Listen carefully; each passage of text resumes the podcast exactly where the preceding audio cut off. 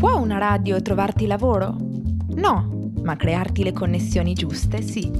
Radio District è la prima design radio con un cuore, perché non parla solo di design e mercato, ma soprattutto di cultura del lavoro. Tra mostri sacri, pezzi grossi e pesci piccoli, daremo voce a chiunque abbia voglia di fare rumore. Io sono Marta e vi farò ascoltare le voci più interessanti della progettazione digitale in Italia. Allora, eh, rieccoci ad una nuova puntata di Radio District on the Go, eh, il format in pillole un po' più corto della, della live che, che, teniamo con Radio District eh, più o meno una volta al mese. On the Go invece eh, sono un, di, di, fatto una serie di podcast eh, che vi permetterà di ascoltare ehm, i nostri ospiti ehm, in, in, un formato molto più ehm, eh, veloce, mentre state facendo altro, andate a lavoro, fate jogging eh, la, la lavastoviglie, insomma, ok. Quindi ehm, sono molto contenta eh, oggi perché eh, riprendiamo un po' il discorso del, ehm, del, che abbiamo lanciato con, con l'ultima live di Radio District, che è eh, il conversational o conversation design, ehm, che eh, è stato rilanciato, eh, ammesso che, che lo si conoscesse bene, perché anche questo non è detto, però è stato rilanciato lanciato eh, in tempi recentissimi dall'avvento di ChatGPT, che è il fenomeno, è il fenomeno dell'anno. E, ehm, Radio District, nel caso eh, non, non, insomma, non, non, conosciate District, eh, è la radio, la serie di podcast di The District, che è la prima eh, piattaforma eh, di matching tra designer e aziende. Eh, si occupa, ci occupiamo di eh, opportunità, formazione, workshop, eventi e di insomma creare connessioni eh, efficaci ehm, tra appunto designer e aziende nel rispetto, eh, cioè proponendo anche una nuova cultura eh, del lavoro molto più etica, dignitosa ehm, ed efficiente. Bene, eh, ora che ho fatto le, prese- insomma, le rappresentazioni di rito, eh, posso, posso, passare alla nostra ospite di oggi. Eh, sono molto molto molto contenta che sia qui con noi, che è eh, Alessandra Clubini, conversational de- designer di Almawave. E Alessandra, ci vuoi un attimo dire tu di, eh, di che cosa, cosa fai, di che cosa si occupa l'azienda? Dici tu. Uh, sì, ciao, intanto ciao Marta, ciao a tutti, grazie mille per l'invito, è un piacere per me essere qui. Dunque, sì, AlmaWave è una società italiana leader nell'intelligenza artificiale e in generale nell'analisi del linguaggio naturale scritto e parlato. È quotata sul mercato Euronext Growth Milan e fa parte del gruppo Almaviva. E diciamo che nostro, la nostra missione è creare una naturale interazione con la tecnologia, quindi utilizziamo i nostri prodotti e servizi proprietari per concretizzare diciamo, il potenziale dell'intelligenza artificiale all'interno di aziende e pubbliche amministrazioni. E dunque, io sono arrivata qui in Alma Wave eh, da un anno quasi e comunque il mio diciamo, viaggio eh, nel conversational designer è iniziato un po' per caso, come per tantissimi conversational designer in realtà. E, io ho un background di tipo umanistico, eh, perché infatti ho fatto il liceo classico, poi mi sono iscritta a lingue in, um, in università e cioè immagina i tempi del, quando mi sono iscritta all'università ti davano il manualetto dell'offerta formativa con eventuali sbocchi professionali, sicuramente non c'era il conversation design come, come sbocco professionale. Infatti poi negli ultimi dieci anni comunque mh, il mondo è cambiato, siamo passati totalmente al, al, digital e quindi un sacco di professioni anche per, diciamo, noi umanisti comunque si sono, si sono sbloccate. E mi ricordo che quando stavo finendo l'università mh, mm, stavo cercando che cosa potesse fare un linguista in azienda, no? per entrare un po' nel mondo del lavoro. E ho cominciato, diciamo, a vedere che molte aziende cercavano um, computational linguist, uh, computational linguist e ehm, appunto persone che ehm, comunque ehm, diciamo si dedicassero al processamento del linguaggio naturale. Eh, quindi cosa ho fatto? Eh, con la mia laurea in lingua ho iniziato a fare questi corsi, eh, diciamo, ehm, inerenti a, a, questo tema, ho iniziato a parlare tantissimo con persone che già facevano questo lavoro per capire se poteva essere, diciamo, un lavoro che poteva piacermi E quindi diciamo che ho iniziato un po' in questo modo qua e soprattutto notavo che all'inizio, diciamo, il, ehm, l'interesse delle aziende era più sul eh, trovare questi linguisti per addestrare questi, diciamo, modelli linguistici e far sì che la macchina, diciamo, potesse funzionare la comunicazione tra uomo e macchine. Invece ultimamente c'è questa attenzione verso anche la user experience proprio che deve che appunto deve essere curata nell'interazione ton, tra uomo e macchina. Quindi c'è proprio un interesse a creare una, un'interazione proattiva di qualità e così via. E ci sono proprio dei corsi anche di conversational design che eh, puntano a creare degli standard un po' nel campo, a definire best practice e, e così via. Quindi adesso la formazione è molto più eh, semplice, diciamo. Ma formazione proprio stanno fioccando master, immagino. Sì, beh, tanti in realtà proprio corsi, poi tantissime aziende che anche mettono a disposizione i loro, diciamo, professionisti per mm. eh, insegnare, per... Sì, comunque cioè, il conversation design poi è un mondo super ampio, poi magari appunto ne parliamo più approfonditamente. In ogni caso ci sono mh, mm, questi professionisti, sia delle aziende private che mettono a disposizione corsi, sia questi proprio istituti, tipo il Conversation Design Institute, che poi fornisce anche delle certificazioni in diversi aspetti del conversation design. Ecco, ma eh, Alessandra, a tal proposito, eh, lo dice già il nome, però, mh, mm, però, allo stesso tempo il nome può essere un po' frainteso, conversation, no?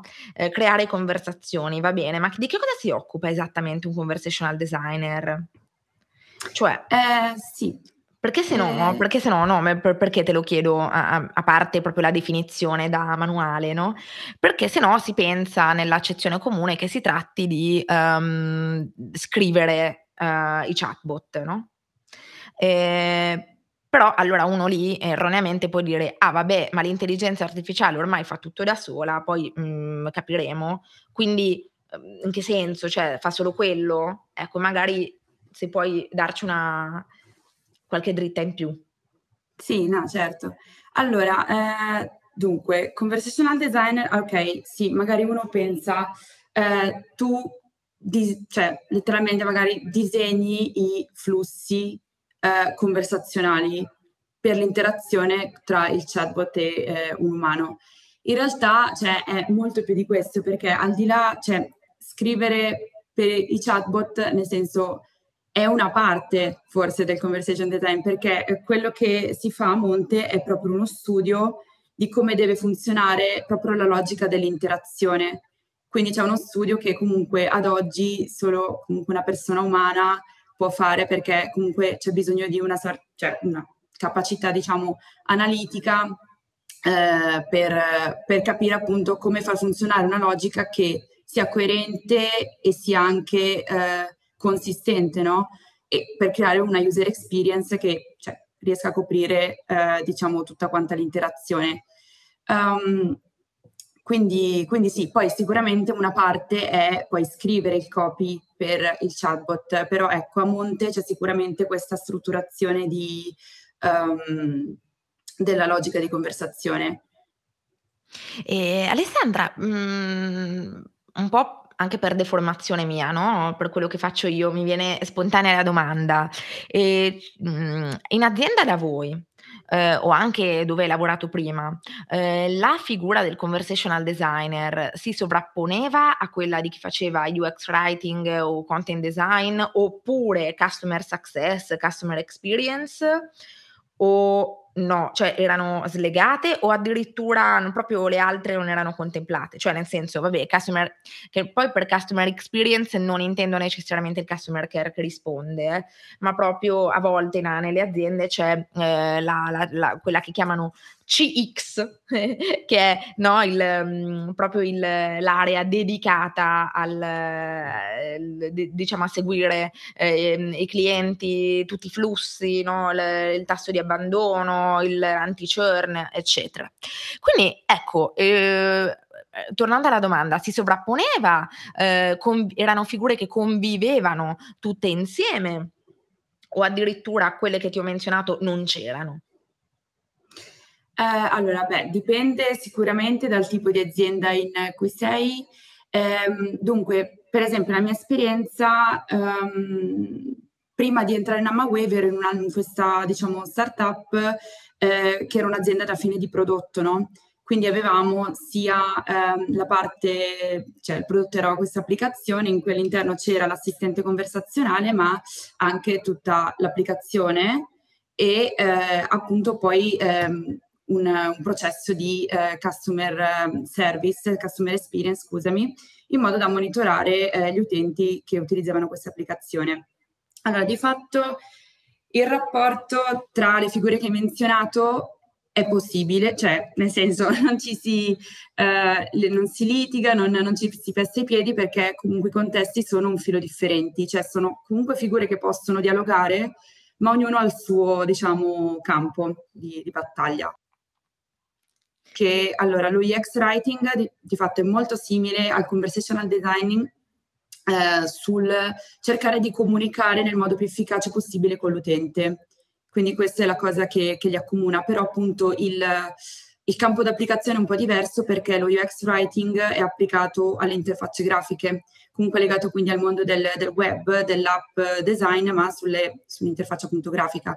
Mentre eh, la conversazione, eh, sì, certo il conversation design prevede una parte che è conversational copywriting in cui eh, bisogna considerare appunto ehm, di creare un copy che sia coerente con una personalità del bot, quindi si crea una bot persona che deve essere comunque efficace nell'interazione ehm, a coinvolgere l'utente finale, comunque la, la user persona che ci siamo creati.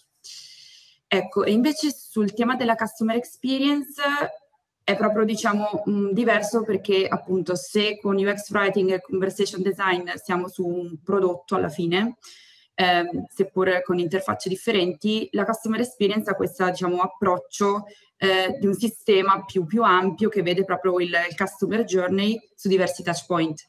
E uno di questi touch point può essere per esempio un chatbot un IVR in cui un conversation designer può dare un, un suo apporto. Quindi con il fatto che diciamo, l'utente va monitorato all'interno di tutto questo journey e passa anche attraverso bot, ehm, l'esperienza utente eh, che, che, lo user sta avendo, diciamo, va a incidere poi su, sulla customer experience, quindi quanto più un bot è curato, eh, più andrà a incidere comunque a, eh, a incidere sui KPI che ehm, prima menzionavi tu, che sono quelli tipici della customer experience. Assolutamente. Ecco, ecco, eh, eh, ti faccio proprio al volo una domanda che, eh, che non avevo previsto, ma non ti preoccupare, è molto, è ok, però è molto, credo che sia semplice rispondere. Um, il, ehm, il chatbot, no? Il bot. Sì. È, è più importante eh, che sia, che, che diciamo, che incarni la voce del brand o che parli come mhmm, il target di riferimento oppure user persona la user persona scelta, uhm, si aspetta che parli, cioè è più rivolto a chi ehm, all'utente all'utente atteso diciamo o, uhm, è semplicemente la voce del brand che cerca di accompagnare, guidare, rispondere a delle richieste?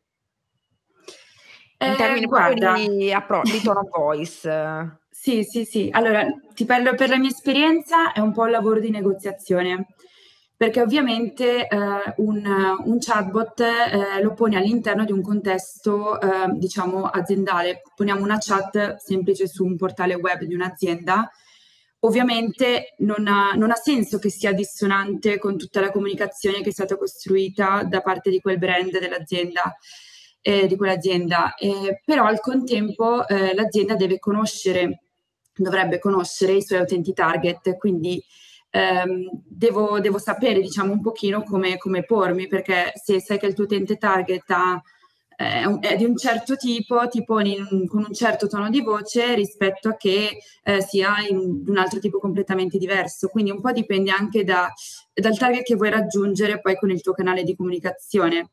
Quindi è un po' un mix dei due. Eh, sicuramente, come dire, dal, dal contesto, però eh, è molto importante in realtà fare ricerca sul tono di voce appropriato da utilizzare perché poi ne va proprio del, dell'engagement del prodotto, cioè tu quando utilizzi un chatbot hai solamente, tra virgolette, la conversazione su cui puoi puntare obiettivamente, no? Mentre quando magari hai una, un'interfaccia grafica eh, hai molti più elementi su cui puntare, no? Quindi tu devi cercare di tenere ingaggiato il tuo utente nella tua interfaccia che è di fatto la conversazione. Ok, ok, ok, capito, capito.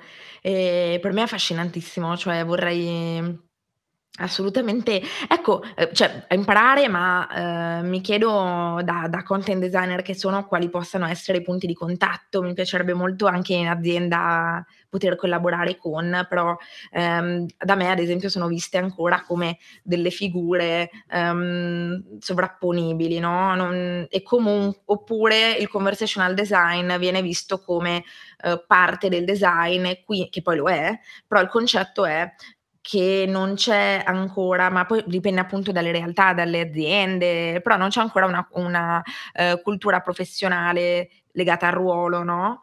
Um, eh, per cui non so, si pensa che sia, che, che, beh, ma calcola che anche per i content, per, i, per gli UX writer c'è un po' il pregiudizio che siano dei copywriter, eh, no? E per cui tutto ciò che attiene un po' allo, alla parola, eh, alla scrittura, alla parola è eh, da, è roba da copywriter, che poi non è un insulto, però è semplicemente un altro lavoro, giusto per chiarire questo punto. Sì, c'è questo diciamo bunch all'interno del quale entrano tutte, tutte, le figure, è vero? Sì, sì, sì. Ehm, quando in realtà eh, il, tuo lavoro è di natura mh, strettamente progettuale, è per quello infatti che c'è anche la parola designer, cioè progettuale perché appunto ehm, tocchi, ehm, cioè devi pensare ad una strategia che tocchi diversi touch point, flussi, eh, che, che, tenga in considerazione di utenti diversi, eccetera, eccetera. Ma senti Alessandra, ma mh, mm, parliamo del grande tema No? Cioè, lo, cioè, ci abbiamo un po' girato intorno, però il grande tema, il, il tema caldo eh, di, di, di, cui si parla tanto e a cui abbiamo appunto dedicato anche una puntata di Radio District Live è, um, è ChatGPT. Allora, eh, faccio questa domanda anche a te. Mm, innanzitutto, Innanzitutto voi come l'avete accolto? Uh, è uno dei tanti tool? Un, uh, sono delle API leggermente diverse, ma ce ne sono altre al, mm, comunque valide? Uh, per cui di fatto usate anche altri, um, altri sistemi. Eh, che sono validi ma meno pop. Eh, la domanda è anche come mai è diventato così pop? Perché è meglio? Sì. Mm. E quindi dimmi, allora. dimmi, dimmi, la tua, insomma, vai, vai libera. Dico la mia. allora, c'è, c'è, un po' sì, tutta questa, c'è molto rumore intorno, intorno al tema, come hai detto te, è vero, e sicuramente è un approccio completamente nuovo, eh, questo dei large language models, come, come, si chiamano, a cui appunto appartiene anche ChatGPT. E, ehm, diciamo che la cosa che fa scalpore è che sia, cioè, si sia anche popolarizzato così in fretta. E diciamo che allora io cioè, mi sono fatta questa idea che cioè, riprendo in realtà dal, da un'intervista che, che ho visto, mh, che ha rilasciato il CEO di OpenAI, in cui definiva ChatGPT come eh, un creative partner tool, quindi uno strumento che ti permette di dare un pochino un boost alla capacità creatrice umana, non creativa, ma proprio creatrice secondo me. Infatti, mh, alla fine, cioè, storicamente l'uomo mi viene in mente ha sempre cercato di trovare degli strumenti per facilitare il proprio lavoro, no? Ed è un po' la spinta che cioè, ci ha permesso di passare dall'Homo habilis alla rivoluzione industriale, rivoluzione poi tecnologica dei giorni nostri, ehm, perché eh, appunto diciamo che eh, vogliamo sempre ottimizzare il tempo che eh, dedichiamo al lavoro operativo quindi limitare al massimo il nostro carico cognitivo per pensare magari a cose più ehm, non elevate, però diciamo a, magari mh, ad, all'analisi, a ehm, creatività, alla strategia e, quindi limitare al massimo il lavoro operativo.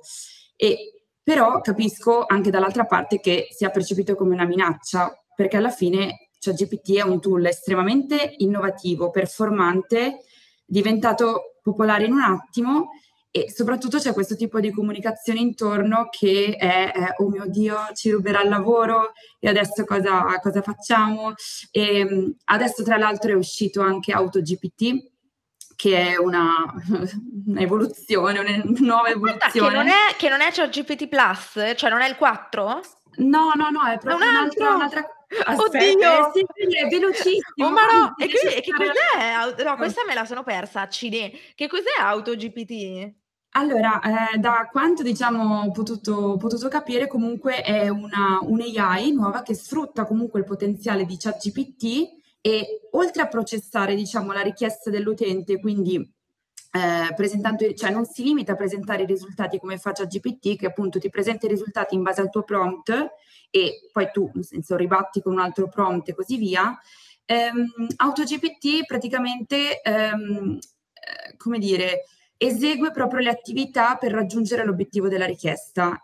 E mh, ad oggi diciamo utilizzato nello sviluppo perché appunto si trova solamente quanto ho capito sul repository di GitHub quindi devi accedere all'API GTP4 quindi diciamo è per una nicchia eh, di, di persone che in realtà magari non hanno neanche esperienza nello sviluppo però questo ti permette di eh, diciamo fare lo sviluppatore tra virgolette eh, senza saper scrivere codice, che poi vabbè, adesso tutti i miei amici sviluppatori ce l'avranno con me perché sviluppare non è solo scrivere codice ovviamente. E come per però... noi, che ognuno ha i suoi, suoi pregiudizi, esatto. noi lo scriviamo esatto. e basta, e loro, noi non facciamo solo codice, comunque sì sì, certo. Scusate, eh, dev, amici dev, va bene e amiche dev, poche ma, ma buone. Ma buone, esatto, assolutamente. E quindi niente, cioè, siamo sempre dietro a queste novità che si susseguono e anche appunto sul sito di AutoGPT eh, ho letto un articolo eh, che mh, diceva appunto eh, la I che può automigliorarsi fa paura, quindi diciamo che c'è questa comunicazione un po' come dire, un po' eh, fatalistica, no? Cioè, sì, sì, ma anche no, molto, mh, mm, cioè anche con questi titoli molto sì, assolutisti. Mamma mia. E comunque, vabbè, cioè, quello che penso io molto fiso- filosoficamente è, ok, se non puoi combatterli, alleatici per ora, no? Eh, diciamo, certo. quindi che cioè, quello che posso fare io da conversational designer è, non so, introdurre l'utilizzo, per esempio, di ChatGPT in alcuni step del mio lavoro, magari più operativi, o magari quando ho bisogno di un boost, diciamo, di creatività, Ok, quello, allora, ok, quindi diciamo eh, lo utilizzi come strumento interno per fare sì. analisi, ricerca, mm, anche solo per raccogliere informazioni che ti servono. Ma la mia domanda è implementarlo proprio come chatbot. Implementare, ok. Eh, allora, mh, mm, cioè, capito, invece di uh, usare altre, usarne altri, che poi ci sono delle società appunto che fanno solo quello, che, che sono chatbot proprietari, eh? cioè usare quello, le, le API di quello. Um, Beh, sì, sicuramente la si possono integrare, eh, cioè diciamo la capacità per integrare le API, eh, cioè sicuramente secondo me le società appunto si stanno attrezzando per accogliere appunto queste, queste API di ChatGPT ma il tema secondo me che rimane è um, come dire lo use case che, perché queste società comunque hanno dei clienti, hanno degli use case da soddisfare e eh, certo ChatGPT è una grande mente però appunto questo grande mente, questo grande potere va incanalato poi in una eh, diciamo eh, realtà di alcune aziende, cioè di, di, dei clienti diciamo che chiedono determinati servizi perché diciamo che su ChatGPT tu non hai il, il, controllo di quello che può uscire, diciamo, da, dal processamento del, della richiesta che ha, fatto, ehm, che ha fatto il motore. Cosa diversa invece dal, chiamiamolo, classico machine learning, poi ovviamente è magari improprio, però è un approccio completamente diverso perché um, uh, noi comunque, cioè quando comunque fai un progetto, con il cliente si definisce un dominio di, uh, di azione del chatbot, no? Al di là del quale, sì, il classico chatbot dice no, guarda, non ti so rispondere. Sicuramente è utile che il chatbot eh, risulti un po' più umano, nel senso che possa diciamo, cercare di rispondere a eh, cose che vanno oltre il dominio. Questo potrebbe essere un elemento che, pot- che sicuramente darebbe maggiore qualità alle conversazioni, però al contempo il non aver controllo può anche, secondo me, andare incontro a cioè, proprio problemi mh, sia di eh, gestione dei dati o comunque anche in certi contesti come l'healthcare.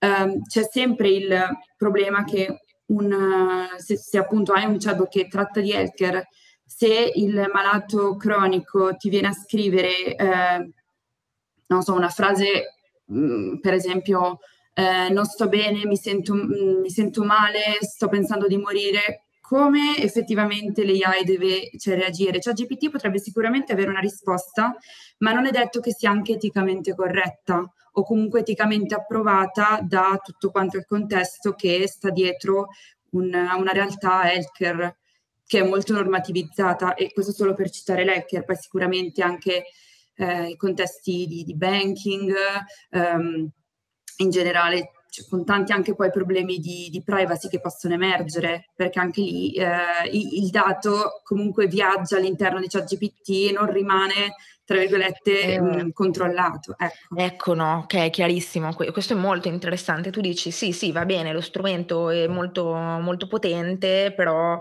ehm, c'è tutto un tema di compliance, di ehm, privacy, ma anche di, di insomma, normative varie, per cui... Ehm, è meglio affidarsi ad, un, ad un'azienda che, che, ha, che, è tutta, come dire, che, che è in regola ok, l'ho detta male, ma no, no, che poi sicuramente adesso appunto c'era stato il blocco di ChatGPT da parte del ehm, comunque eh, della, della, commissione italiana. Il garante, eh, garante. Del garante della privacy italiana, esatto. E, ehm, Adesso appunto c'è, diciamo che sono stati eh, firmati degli accordi, quindi tutto si è risbloccato, ma lo stesso, visto che il, il CEO sempre di OpenAI è andato al Senato a parlare delle, dell'importanza anche di normativizzare eh, tutto quanto perché, perché sì, potrebbe gliel'ha chiesto il garante. il garante era allora. Diciamo che si è dimostrato disponibile, quindi questo è positivo, dai. Sì, cioè, sì, sì, c'è un'apertura. No, certo, no, no, va bene. Sì, sì, esatto.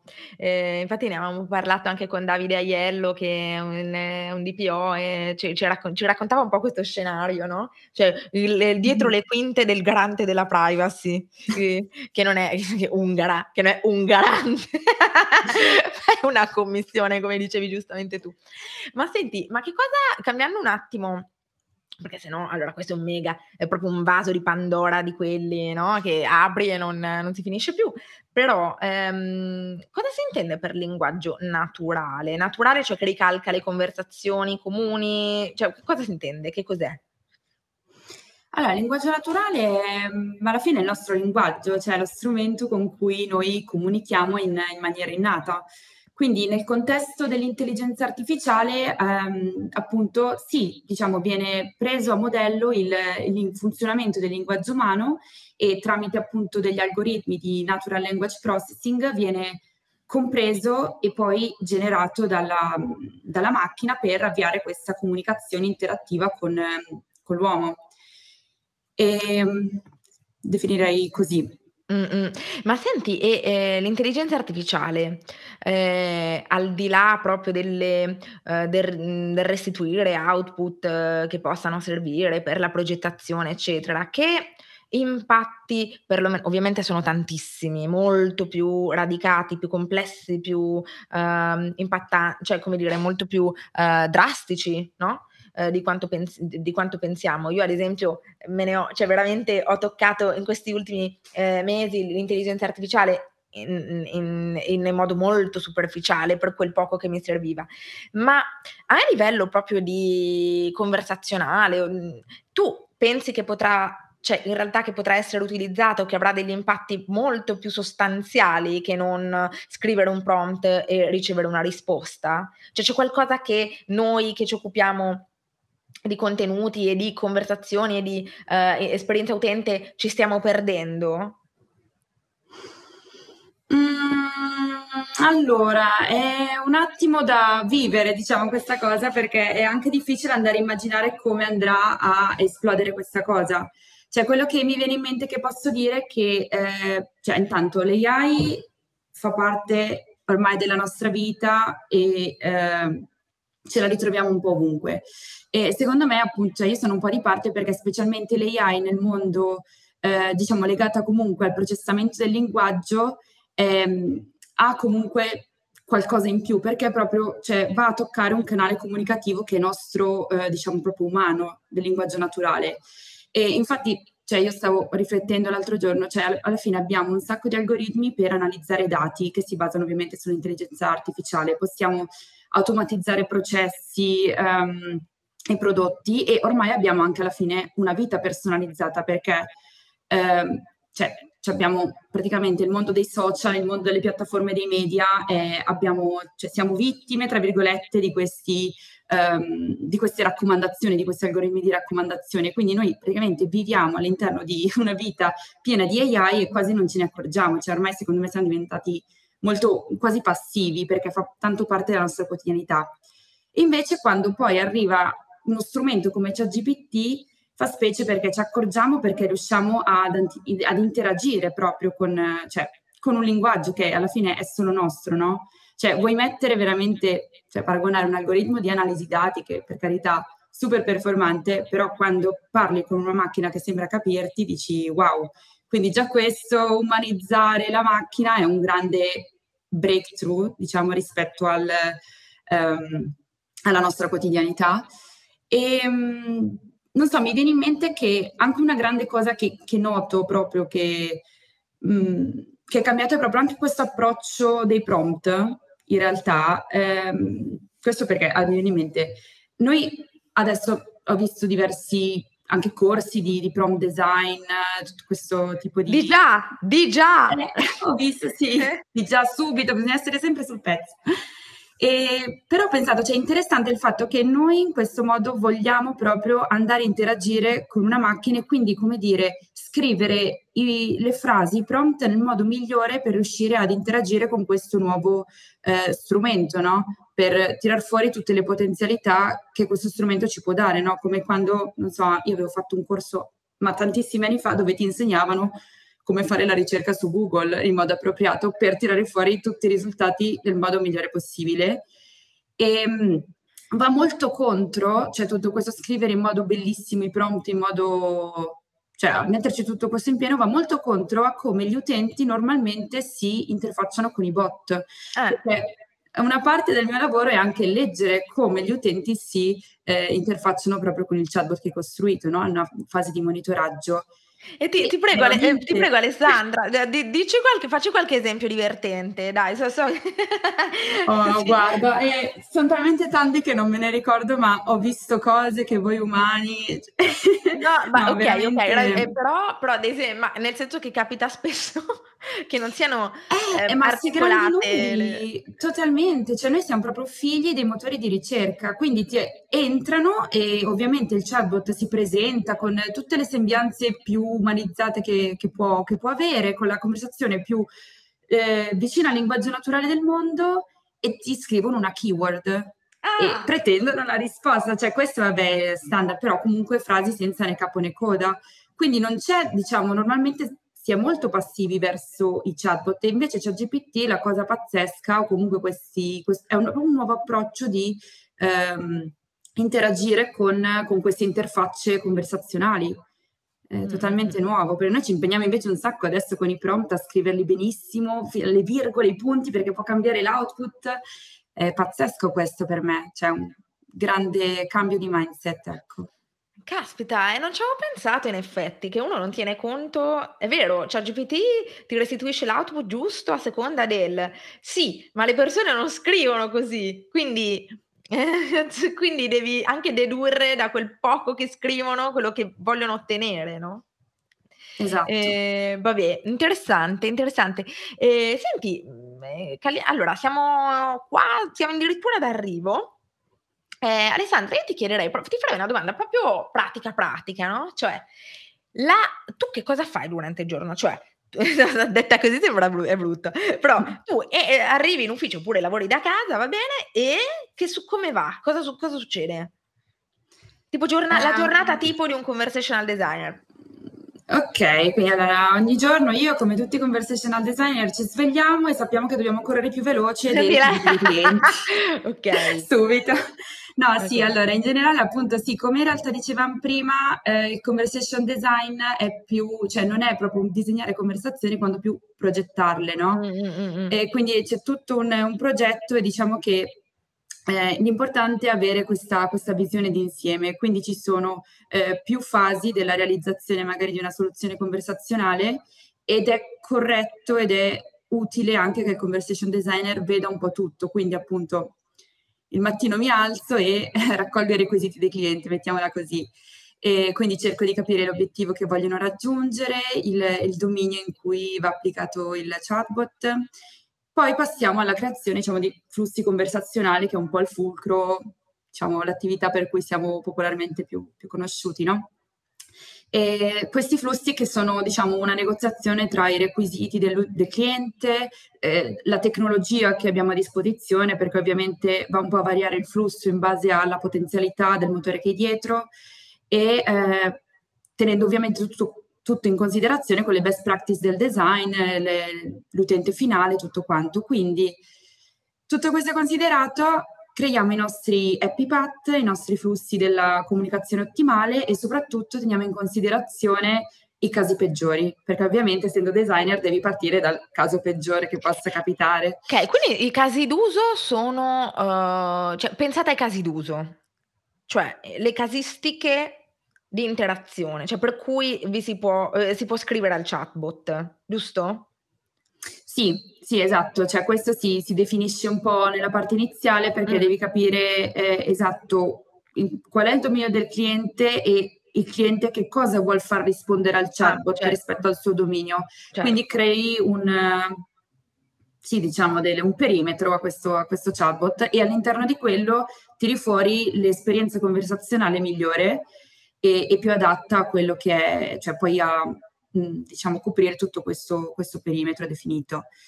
Mm-hmm. E, e, poi certo a volte però eh, l'utente non segue quello che si è diciamo progettato perché la conversazione non è mai lineare, ci sono sempre diciamo cose che input esterni, comunque può succedere di tutto e, e, quindi bisogna anche pensare a un po' quel tutto che può succedere, diciamo.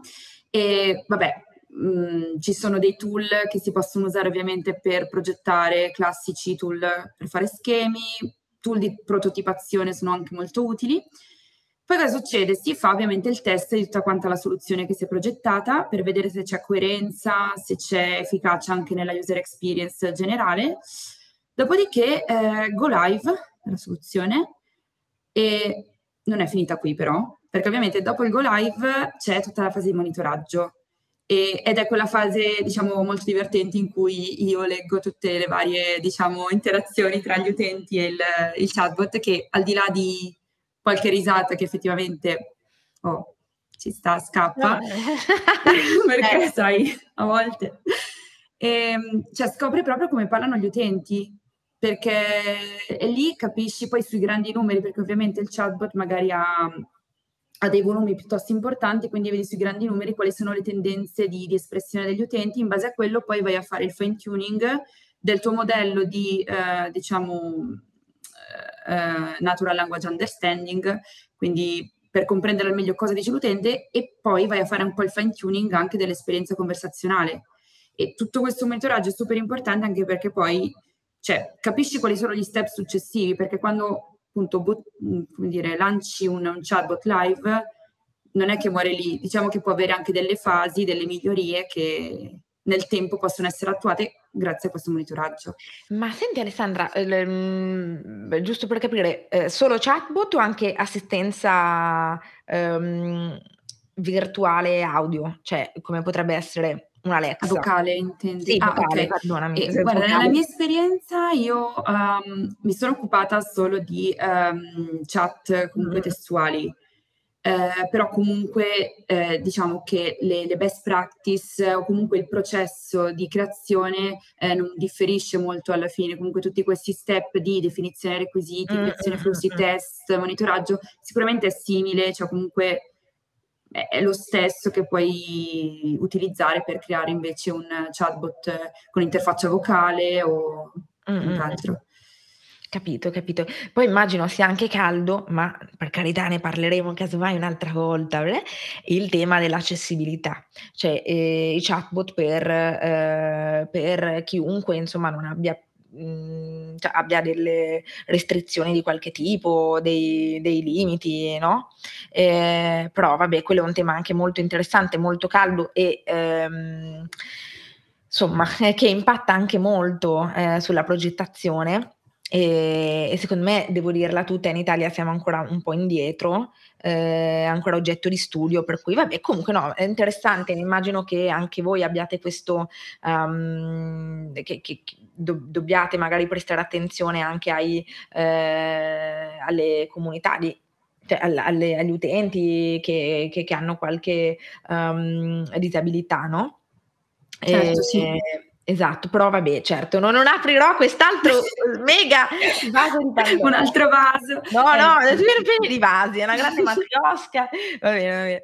Comunque, Alessandra, guarda, grazie mille. Eh, davvero, quando faccio conversazioni, appunto, giusto per restare in tema del genere, ehm, in realtà esco con ancora più domande, cioè mi piacerebbe parlarne in eterno, ma vabbè, giustamente uno ha una vita. e, allora, grazie mille per, per, la, per averci, ehm, per aver, eh, insomma, per aver accettato il nostro invito, sembro molto c'è posta per te. grazie, grazie, grazie. E spero che ci incontreremo presto per altri podcast sul tema, appunto, magari più verticali. Po- sì, possiamo parlare di accessibilità e altro. E stiamo a vedere cosa ci proporrà di nuovo GPT eh, dopo che qua ogni, ogni settimana ce n'è una nuova. Ce n'è una nuova. Garante sì, sì. permettendo. E quindi grazie ancora, io eh, ringrazio anche chi ci ha ascoltato e eh, ci sentiamo, a questo, ci sentiamo, no? ci vediamo prestissimo, sia con eh, le live che con eh, gli altri on the go. Grazie a tutti e niente, buona giornata. Ciao, grazie. Ciao, ciao, grazie. Hai ascoltato Radio District, un programma di District, la prima piattaforma di matching tra designer e aziende per un mondo del lavoro creativo più efficiente, inclusivo e dignitoso.